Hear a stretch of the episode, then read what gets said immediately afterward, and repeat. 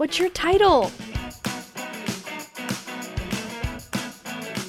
Again, she doesn't think what I do is cool, so. Hi, I'm senior editor Morgan Phillips, and I'm here with About Town editor Blakely Freed. Hey, Morgan. And Blakely had the great idea today for us to do a sort of year in review of all of our issues of Tulsa People in 2021. And I love that. So we are sitting here surrounded by all 12 issues, um, actually 13 if you include our inaugural Tulsa People Home issue. If you ask me, like, for instance, February 2020 was like a year ago, but it really was two years ago. Yeah, it seems like a whole year has just kind of it's been a blur, has into it not? the ether. Yeah, yeah, it's so weird. So this is just kind of refreshing our own memories. Um, but we want to just sort of talk about some of our favorite issues and features in those. And I'm going to kick it off by talking about our Tulsan of the Year issue for 2021. We do Tulsan of the Year every year. Normally, we name one special person who is a Tulsan that we want to recognize for something that they've done over the past year that's also looking forward to something that's to come. But we did something different because of the pandemic. We recognized all Tulsans, and those included frontline workers, teachers, parents. Um, black community leaders, government officials. And so it was a, a great kind of collaboration of our team um, that happened, if I remember right, a little bit last minute because we had to pull in lots of different voices and pieces to that. I wanted to mention uh, our cover was also very um, non traditional for us, which was more conceptual. And it's a mirror and it says, It's you, because we wanted people to have the feeling of like, we've all made it, like, we've made it this far in the pandemic. Um, and just a super side note, that was supposed to be an actual mirror. And we're, we were talking about, we're not quite sure what happened. And it just goes to show you that there's many um, different uh, people involved and um, steps in the process of bringing a magazine from the idea phase to the the copy and photo phase to you know what you hold in your hands when you get it off of our rack. Um, and so um, i just remember bringing in my daughter's book called cats cats that had an actual mirror in it and it was a sample that we were supposed to send to the printer and i don't know exactly what happened but that's just one example of how with print, uh, you know, we might have lots of ideas for certain things of how to make them different, but sometimes it just doesn't work out the exact way we want. So. Right, which leads us into our February issue, which I know that it holds a special uh, place in your heart, Blakely.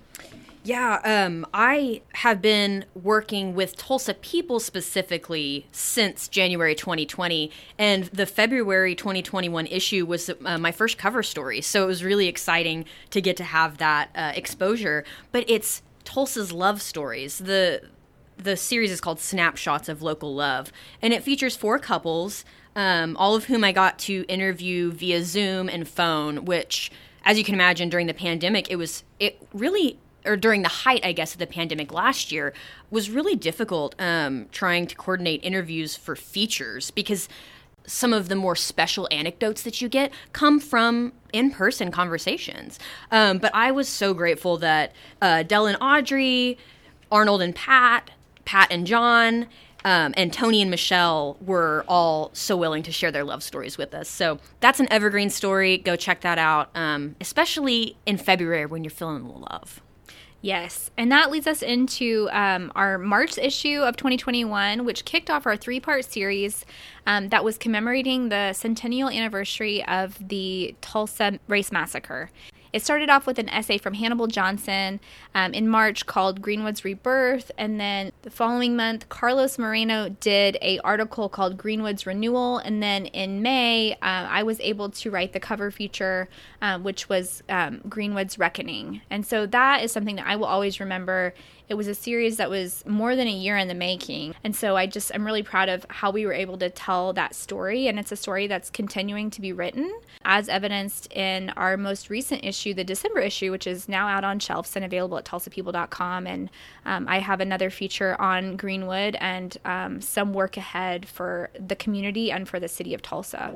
Related to that series, the May cover features a work of art, which is I don't want to say it's the first time we've ever done it, but um, it's definitely in my recent memory the first time we've done uh, a piece of someone else of a Tulsan's art on the cover, and that's Inseparable by Anj Braggs of Black Moon Collective. On the cover of August, we have members of the Union Renegade Regiment, which just went to the Macy's Thanksgiving Day Parade, and that was awesome to see them there. Yes. Um, but they were on the cover of our August issue first. And then that brings us into the fall. Did you have any specific favorite issues from fall 2021? Well, I always really appreciate um, and enjoy putting together the women's issue um, where we really try to not every single story is necessarily um, women focused but we do try and make a concerted effort to tell stories of you know local women leaders business owners um, and the like and I actually, uh, on the cover of the September issue, is a dear friend of mine and her precious children. So um, that holds a special place in my heart. But I really, the funny thing that I realized when I was looking through these magazines today was uh, September was the issue where we did a preview on Scotfest. And Scotfest is something that happens every year. So with stories like that, I always try to find an angle that uh, might be really specific or, or focused on one aspect of an event. Um, this year, that was the bagpipes and the, the uh, people who play bagpipes um, in a competition on that day, um, and then also the groups in Tulsa who make up um, bagpipers and drummers. Uh, I think there are two actually. Um, so what I didn't realize um, about that was that when I was looking through my Spotify Unwrapped, Scotland the Brave was actually one of my top songs. And I think it's because I really wanted to, you know, there's like method acting. I think there's method editing too. So you have to kind of get into the story of what you're editing. You know, you got to listen to bagpipes when you're editing a story about bagpipes. So Absolutely. I think that's great. Exactly. Uh, and that leads us into our um, November pet issue, which you've heard about recently. That's always a favorite around here. And then our December issue, which again is out now.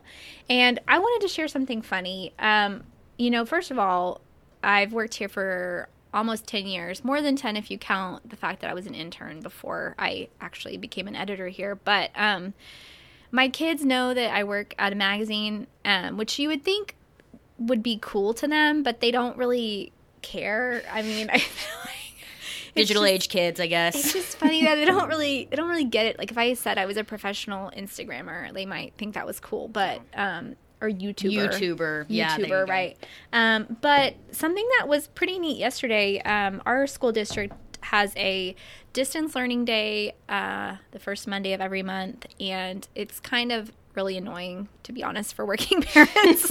but um, it does give us the opportunity to, um, you know, work firsthand with our kids on some projects for school and something that my eight year old's teacher assigned to her was that she needed to create a paper doll um, that represented um, like the cultural dress of another country and talked about like the winter holiday traditions from that country. And so she had to you know depict that. And then she also had to write a two to three paragraph report about what she learned researching the cultures and traditions of that uh, that country.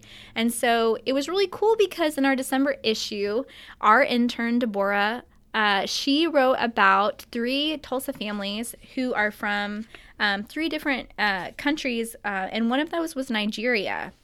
So uh, De- Deborah and Morris Odoiko, I hope I'm saying their last name right, but they are um, pictured on the uh, the first page of the Just Like Home feature, and they have two adorable little girls, and they're in this beautiful uh, African clothing. And um, I got to read that story to my daughter, and she created her paper doll based on the photo and it was really neat because it really came to life and i offered to read her the rest of the article and she was like that's enough mom which is not anything like related to deborah's writing. It's just It's that again she doesn't think what i do is cool so she was like i'm done. Thank you.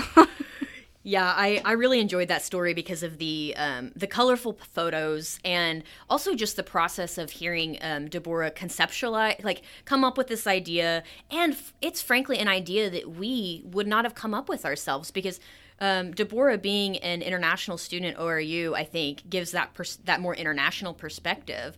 So I think it's really cool that um, that your daughter could incorporate a locally inspired um, kind of you know global Christmas celebration. So Yes, we love Deborah. It's her last week with us. So shout out to Deborah. You're awesome. And um, you guys, whoever you're listening out there, you need to hire her because she's great. Yep.